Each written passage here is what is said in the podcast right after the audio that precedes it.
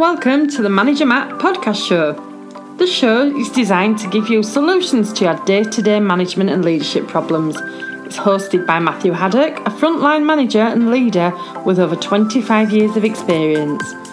If you're ready, then let's get on with the show. Hi, and welcome to the Manager Matt podcast show. Hope you're keeping safe and managing well. This show is aimed to give you actionable and practical advice that will improve your management skills and get the results you need. Can I ask you to please, if you haven't already, make sure you take the time to subscribe to the show so you never miss an episode. So, without any more delay, let's get on with this week's show. So, grounded optimism. We've all heard about this before, haven't we? About being grounded but being optimistic. What does it really mean? I mean, it's been said to me a few times that I'm too optimistic. I am an optimistic person by nature, but I've been accused of being too optimistic in, in life in general. I get thrown back at me that, you know, I'm that optimistic that I'm naive and I get taken for a ride and people take advantage of you. And when I reflect, yeah, they're right in some ways. There has been small times in my career where people have taken advantage of what I've been doing. I've had a agenda which didn't fit to me. You know, they'd managed to they managed to twist the way I was thinking and make things that weren't there more of a, an issue than they were. You know, I underestimated some people's ability to have some sort of depth of knowledge around being in a business. Their immaturity when it came to certain decisions or conversations, I underestimated. Now, what that's done for me is it made me learn. It's helped me move forward. It's helped me get things better. And I change sometimes the way I see people. But that doesn't mean I've actually changed the way I act with most people. I still believe people come to work to a good job. I believe people come to work in a team and want to be respected and not being fed a load of you know what through the management. What I say is that when I think of grounded optimism in the worldview, there is a way of seeing things which are optimistic by default, but are not completely over the hill and away with the fairies. You know, it's a key in life that we can see optimism. If we start from the fact that everything is wrong, then you go down the route of a self fulfilling prophecy that everything becomes wrong.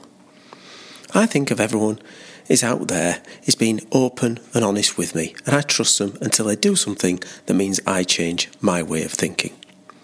But on the reverse, don't worry, be happy, can, can be harmful. I know the world is not all rainbows and unicorns. As with everyone and everything, it's about balance. But let's think about grounded optimism as a, as a concept. Where does it come from?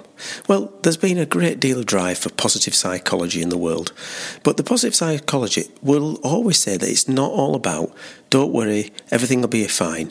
You know, these things in life will happen. There will be times when things do go wrong. You know, let's look at what happens around us. We know that although we are planning for the best outcome, sometimes stuff doesn't work exactly as we wanted it to happen. Sometimes you just know things are going to go wrong. And if you have a complete optimistic fact that you just think, oh, that's it, forget about it, everything will be all right, you're obviously not going to succeed as a manager and as a leader. So there's idea of having optimism. Some people say it's an optimistic gene. Well, I don't know about the science behind that. That would mean that we were just born optimistic and for the rest of us life we're just optimistic. That's obviously not really what happens. But you've got to start remembering that if you start thinking that everything will be okay, remember, everything will be okay if you do X, Y, and Z. So, as a manager, you might be planning to be optimistic, but your grounding is the fact that you have a plan behind it to improve and push things forward. You know, you want to be looking at what's in control, what can you do, so that optimism and that drive to have optimistic people around you who are resilient when it comes to problems are given the chance to succeed. That's around having a good plan in progress, setting good goals for people, being action orientated about what the results they're bringing. Be realistic. You can't expect everyone to do everything, so have a realistic plan. And be mindful of the people around you might not quite see it the way you see it. So driving optimism into your teams and having them having the confidence that your optimism is well grounded and well actionable gives them confidence to be more optimistic around their future and the plans for their future departments. I understand that the human brain is wired to see risks and save us from them dangers. So optimism is not sometimes a natural default for people. You know, I feel that personally having that grounded balance and optimistic look at the world of leadership is realistic in the way I run my teams and when I run my life. And as with everything, as we said earlier, it's that balance between realistic and having life experience. Well, thanks for listening, and as always, I'm really keen to hear your thoughts on the show, both good, bad, and indifference. So please give us your feedback as it's a gift to managermattpodcast at gmail.com.